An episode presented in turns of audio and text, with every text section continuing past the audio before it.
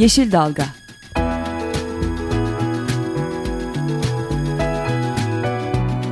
Çevre mücadeleleri üzerine.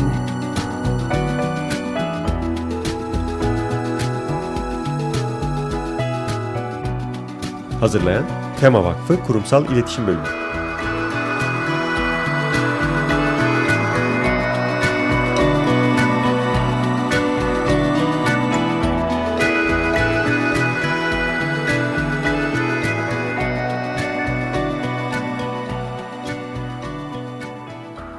Merhabalar, bir Yeşil Dalga programında daha sizlerle beraberiz. Ben Gökşen Şahin. Ben Esra Yazıcı Gökmen.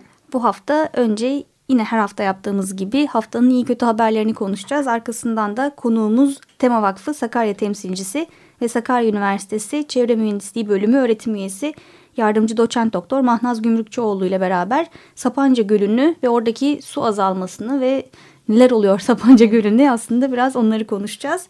E, Mahnaz Hanım'la telefon bağlantımızı yapmadan önce bu haftanın haberleriyle başlayalım. Bir rekor haberiyle başlayalım yine. Üzen bir rekor ama. Evet bizi üzen bir rekor ama işte böyle insanlık olarak rekorun iyisi kötüsü olmaz diye baktığımız için rekor rekordur bize göre. Son 800 bin yıldır gelmediğimiz karbondioksit seviyesine geldik atmosferde. E, bilim insanları 350 ppm'e yani atmosferdeki milyonda parçacığın atmosferde milyonda parçacık karbondioksitin iklim değişikliğini hepimizin, medeniyetimizin devam edebileceği seviyede durdurmamız için 350 seviyesinde olması gerektiğini söylüyor. Yani milyonda 350 parçacık karbondioksit olursa iklim değişikliğinin iklim değişikliğine uyum sağlayabilerek hayatımızı devam ettirebileceğimizi uyum söylüyorlar. Uyum sağlayabilme şansımız oluyor en azından. Evet. E, rekorumuz da bununla ilgili bir rekor kırarak 402 milyonla parçacığa çıkmışız. Bundan birkaç ay önce 400 milyonla parçacık olarak açıklanmıştı.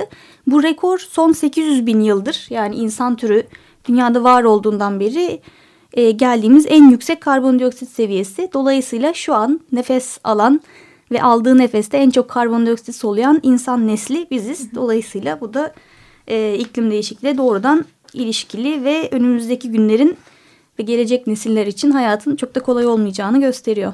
Şey ne kadar bu arada yani geri dönülemez nokta şu an 402'deyiz.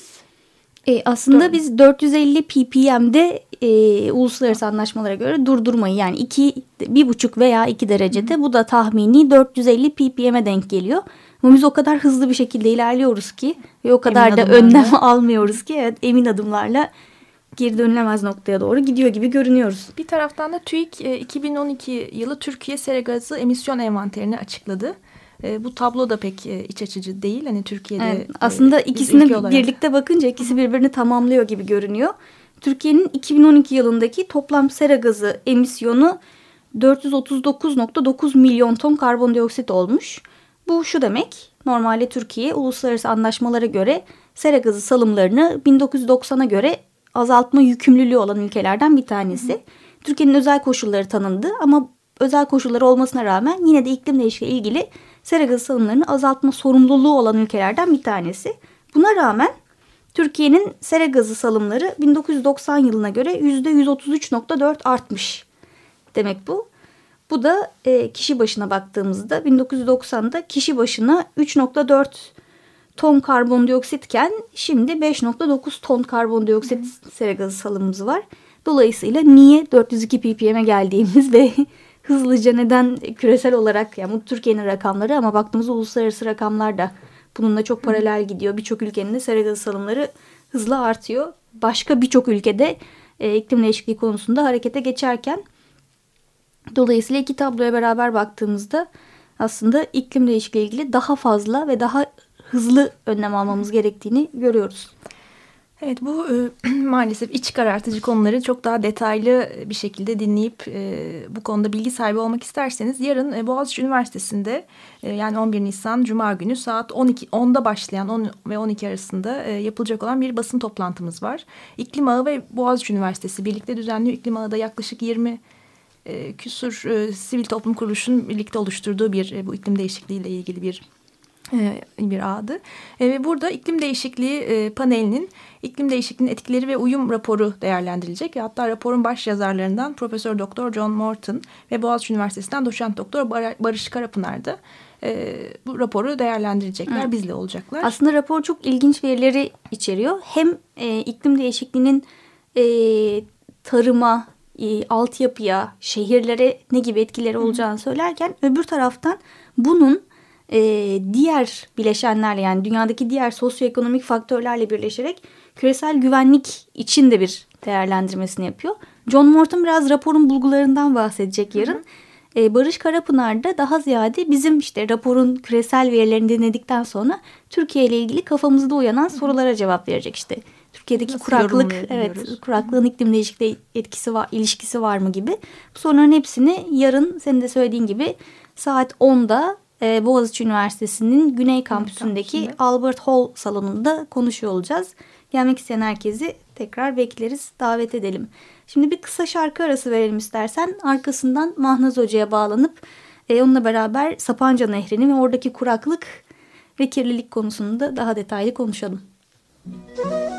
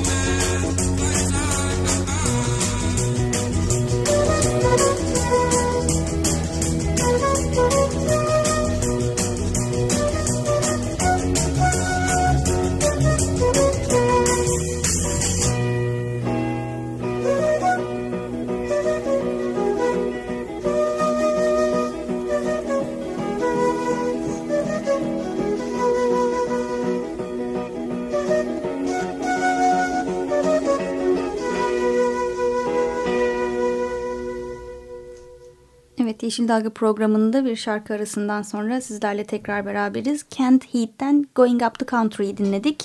Şimdi telefon attığımızda Tema Vakfı Sakarya temsilcimiz ve aynı zamanda Sakarya Üniversitesi Çevre Mühendisliği Bölümü öğretim üyesi yardımcı doçent doktor Mahnaz Gümrükçüoğlu var. Mahnaz Hocam hoş geldiniz. Merhabalar, iyi yayınlar diliyorum. Hoş Çok geldiniz. teşekkürler, sağ olun.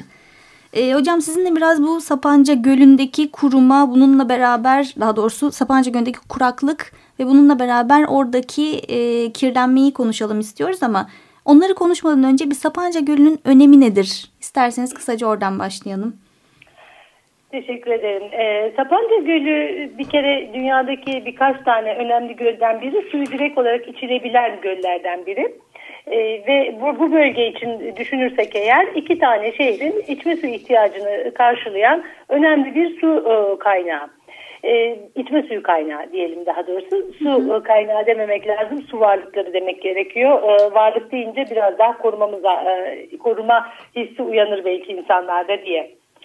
E, ve bu bölge için e, havza bazında baktığımızda da e, bölge e, bölgedeki bu alan içerisindeki e, önemli havzalardan bir tanesi e, ve mutlak koruması gereken alanlardan, alanlardan biri. Ayrıca biyoçeşitlik açısından da zengin bir göl.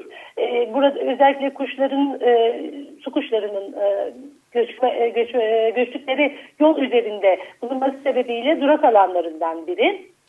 Ee, ve o yüzden de burada yuvalanıyor, yuva yapıyorlar, ürüyorlar vesaire. Onları da işin içerisine kattığımız zaman e, çok önemli bir alan olduğu ortaya çıkıyor açıkçası. Bunun e, buna bağlı olarak e, şunu bu kadar önemli bir alanı peki e, ne kadar koruyoruz? O e, ciddi anlamda tartışılır. Koruyamıyoruz çünkü.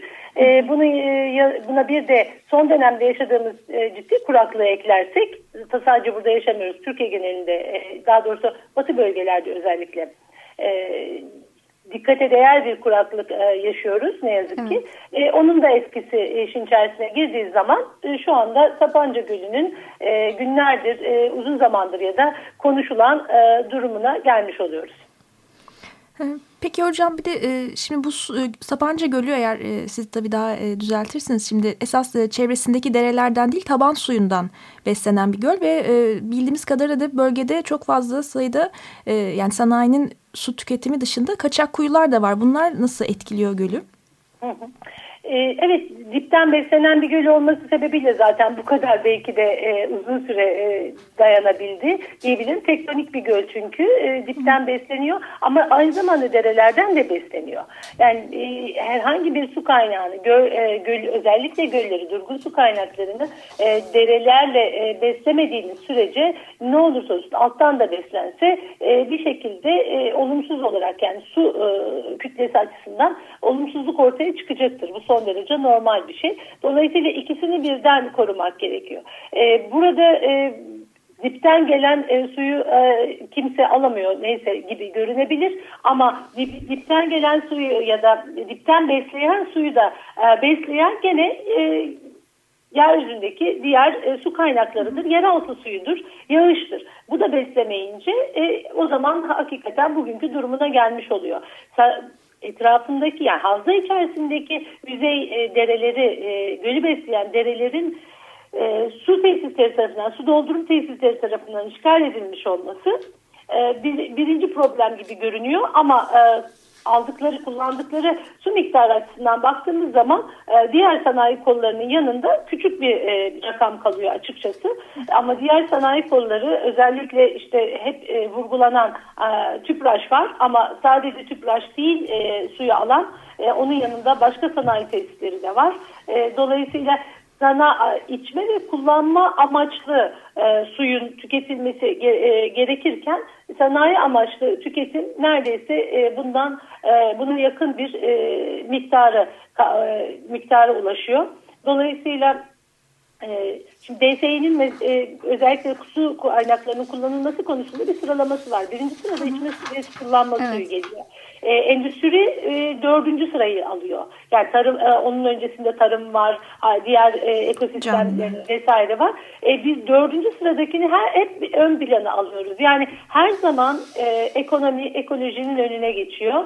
Böyle olduğu zaman da e, ekonomiyi de ilerletemiyoruz. Yani ekonomiyi de sürdüremiyoruz. Ekolojiyi sürdüremezsek ekonomiyi de sürdüremeyiz zaten. Evet hocam çok doğru bir noktaya değindiniz. Şimdi birkaç tane aslında sorun görünüyor orada. Birincisi kuraklık yani Türkiye'nin Türkiye'nin büyük bir kısmını bu yıl özellikle evet. etkileyen kuraklık e, o bölgede de hem suların beslenmesini etkilediği için doğrudan o böl e, Sapanca Gölü'nü de etkiliyor. Bunun yanı sıra sizin söylediğiniz gibi sanayi için aşırı su tüketimi. Dolayısıyla bu da zaten var olan su varlığını korumak değil daha da kullanıp artık sonuna kadar tüketmeye doğru götürüyor anladığımız kadarıyla Sapanca Gölü'nü. Peki şu an göldeki durum nedir? Göl e, çok uzun yıllardır e, o inmediği kadar e, kritik koda inmiş durumda. 30.15'ti en son e, nokta. E, 29 nokta, 29 e, ya 30'un altına indiği andan itibaren zaten e, artık e, şey kritik koda inmiş oluyor ve bundan sonrasında suyun kullanılabilirliğinin ekonomik olarak kullanılabilirliğinin e, sınırına gelmiş oluyoruz açıkçası. Hani böyle gölde göl kuruyor e, dediğimiz zaman 2008 yılındaydı yanılmıyorsam Akşehir Gölü tamamen ortadan kalkıp evet. kuruduğunda İnsanlar aa evet göl kurudu dediler nihayet. E, gö, bütün e, su ortadan kalkınca burayı da öyle sanıyor, sanıyorlar. E, yani burası da tamamen su ortadan kalkacak bir çukur alan oluşacak gibi düşünülüyor. Ama öyle bir şey yok. E, önemli e, olan gölün e, suyunu kullanmaksa bizim için kullanma e, koruma dengesini sağlamaksa e, biz bu dengeyi tamamen bozmuş olacağız bu kritik koda geldiğimiz zaman. Ve ortalama e, 50 santimden daha az bir e, şey var e, e, sınır var ya da süre var e, bu kritik koda gelmemiz için e, ve her e, o, ve bugünkü kullanım devam ederse e, neredeyse e, bir, e, her ay herhalde e, bir haftada bir santim falan iniyor bugünkü kullanımla. E, tam şu anda rakamı hatırlayamadım ama e, ve bu bir, bir, santim indiği zaman e, önümüzdeki dönem yaz döneminde yani Haziran Temmuz ayında artık e, hiçbir önlem alınmazsa kuraklık böyle devam ederse su çekimleri su ta, e, aynı şekilde devam ederse önümüzdeki e, yaz ayında artık suyu kullanamaz hale gelmiş olacak. Anladım. Bu çok tehlikeli bir durum. Bir, bir diğer evet. sorum da bununla bağlı ötrifikasyonlar olma tehlikesi var bildiğim kadarıyla. Suyun azalması zaten su kalitesini birebir etkiliyor. Ki çözülmüş oksijen azalmaya başlıyor suyun içerisinde. Evet. E, ve e, buna, buna bağlı olarak da ötrifikasyon hızla devam ediyor. Yani şu anda aslında normalde ötrofik hale gelmemiş bir göl, öncesi mezotrofik göl olarak adlandırılacak. Oligotropik değil ama mezotrofik olarak adlandırılabilecek seviyede bir gölken bu çok hızlı bir şekilde, hakikaten çok hızlı bir şekilde ötrofik hale gele, e, gelebilir. E, zaten e, su kalitesi de e, bu suyun azalmasıyla beraber e, elbette ki e, inişe geçmiş durumda. E, giderek su kalitesi de bozuluyor. Peki hocam e, bir de bu Sakarya Üniversitesi e, sizin de içinde bulunduğunuz e, hocalarımızla yürütülen bir proje var. Sapanca evet, Gönlü evet. Su Kalitesi ve Sediment Taşımının Belirlenmesi Projesi. Evet. Bu projeyle ilgili de kısaca bize bilgi vermek ister misiniz? Tabii proje iki yıldır devam ediyor. Aslında bu yıl e, bitmesi gerekiyordu ama bu son dönemdeki e, durumu o işin içerisine katabilmek için Temmuz'a kadar uzatıldı. Uzattık projeyi. E, bu şu durumda da su kalitesini e, ya da e, gölün trafik seviyesini görebilelim diye e, ve e, araştırmalar devam ediyor. Kısa bir ara raporumuz var ama daha e, son raporu e, hazırlamadık, yayınlanmadı. Dolayısıyla e, gölün eğer e, bu süre zarfındaki durumuna bakarsak evet yağışlar azalmış ciddi bir azalma var yağışlarda ama e, aynı zamanda su tahsisleri de giderek artıyor. Üstelik bazı e, firmalar su tahsislerini e, şu anda kullandıkları suyun miktarını iki katına çıkarmayı e, çıkaracaklarını söylüyorlar önümüzdeki yıl e, ve bir sonraki yılda.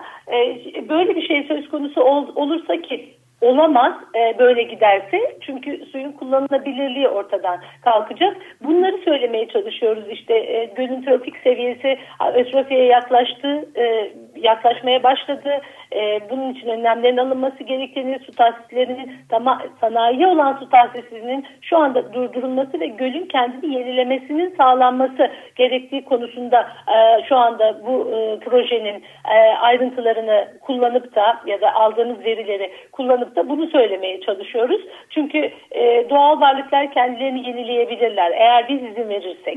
E, dolayısıyla bu e, gölün de kendini yenilemesine izin vermemiz gerekiyor. Yoksa e, herkesin e, söylemeye çalıştığı bazı şeyler var. İşte alternatif kaynaklar e, düşünülüyor. E, işte başka bir yerde bugün mesela bir barajın e, şey e, temeli atılacak. E, on, diğer bir baraj bitmeye e, üzere bitmeye çalışıyor. E, bütün bunlar alternatif kaynaklarmış gibi düşünülüp sanki Sapanca gözden çıkarılmış gibi bir e, durum söz konusu. E, hatta gözden çıkarılmaya e, çıkarıldığını ya da gözden çıkarılmak için e, bir takım çabalar sarf edildiğini dün başımıza gelen bir olay da kanıtlıyor. Dün akşam, dün öğleden sonra e, yanılmıyorsam gölün kenarındaki sazlıklarda e, yan, çok büyük bir yangın çıktı. Gölün evet. kenarındaki sazlıkların özellikle e, doğu tarafındaki sazlıkların neredeyse tamamı yandı.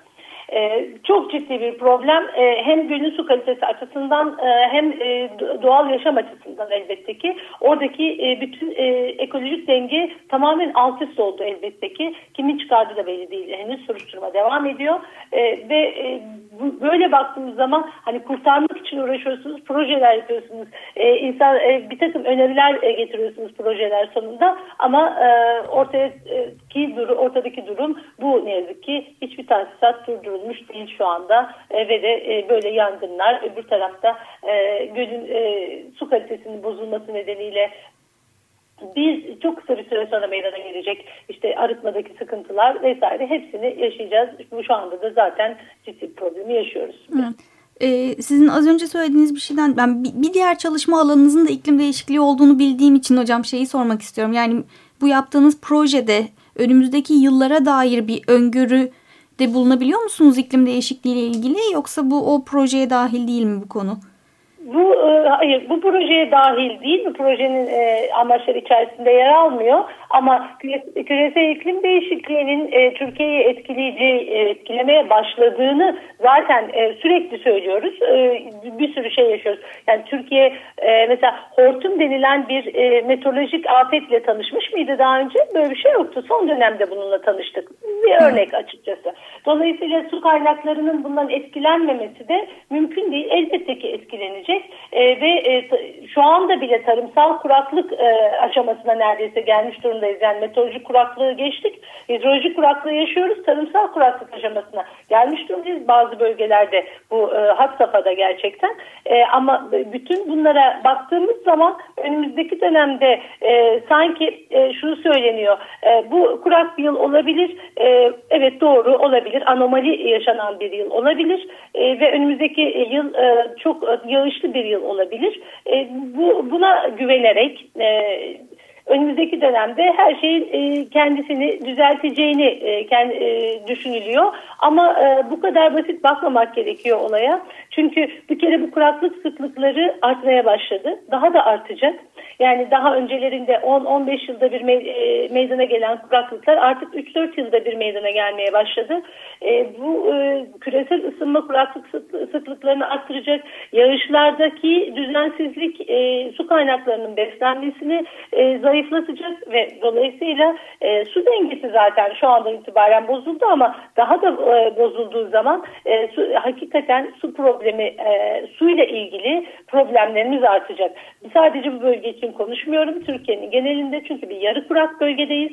Yarı kurak bölge demek kurak e, dönemin küresel ısınmadan kaynaklı olarak daha uzaması anlamına gelecek. Yani hep e, öngörülerden bir tanesi zaten Kuzey Afrika'daki daha sıcak iklimin e, bize doğru e, kayacağı ve e, dolayısıyla Türkiye'nin tamamının e, neredeyse çok daha kurak ve sıcak bir iklimle e, yaşa, yaşamaya devam edeceği e, öngörülüyor. E, o yüzden bu hem su kaynaklarını etkileyecek hem tarımı etkileyecek. E, ta, çünkü su yoksa tarım e, devam ettirebilmek oldukça zor. O, buna göre planlamaların yapılması gerekiyor. E, daha kurakçıl e, tarım ürünleri e, ürün deseni oluşturulması gerekiyor. Sulamaya açılacak alanların e, bir daha düşünülmesi gerekiyor ve su kaynaklarının su kaynakları dediğimiz akarsuların, göllerin çok e, su e, kapasitesinin çok iyi yönetilmesi, su bütçesinin oluşturulması gerekiyor. Her derenin üzerine e, sayısı belli olmayacak şekilde e, HES'lerin planlanmaması gerekiyor ve suyun e, suyu çok idareli bir şekilde kullanmamız gerekiyor. Evet. E, hocam aslında çok güzel bir toparlama yaptınız ve e, iklim değişikliğiyle mücadele ederken ve iklim değişikliğine uyum sağlarken nasıl bir e, politika yani daha ülke bazında ulusal politikalar açısından nasıl politika izlenmesi gerektiğini söylediniz.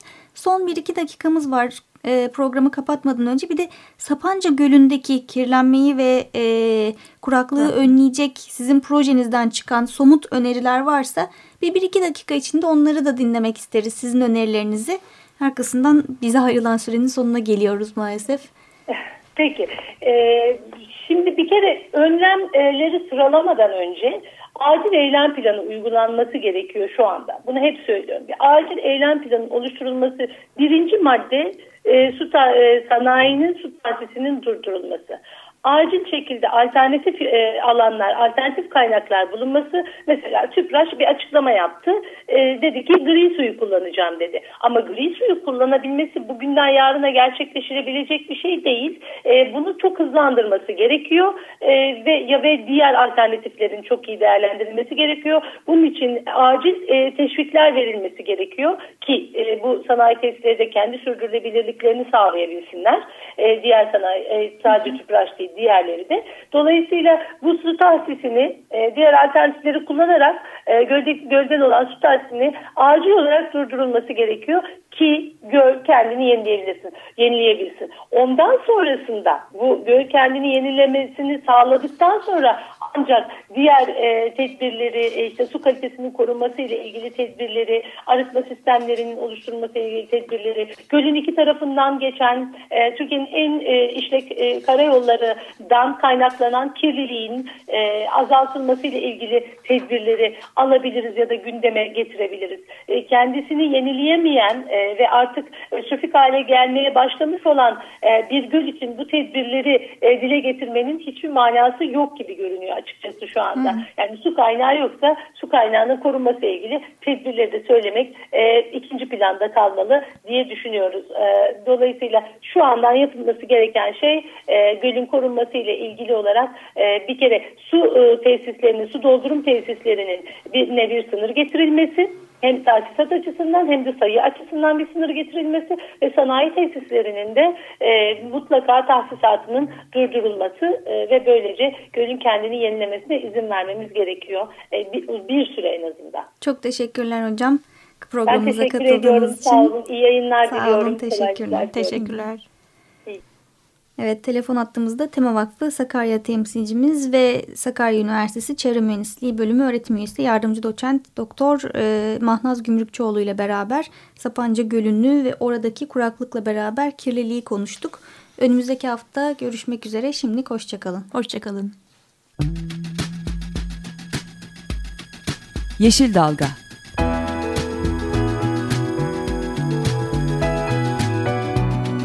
Çevre mücadeleleri üzerine.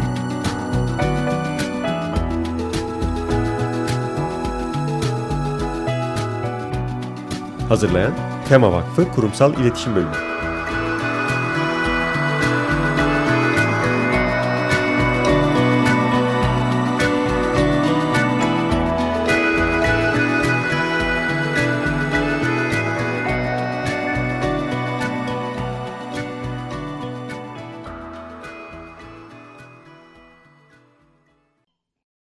Radyo program destekçisi olun. Bir veya daha fazla programa destek olmak için 212 alan koduyla 343 41 41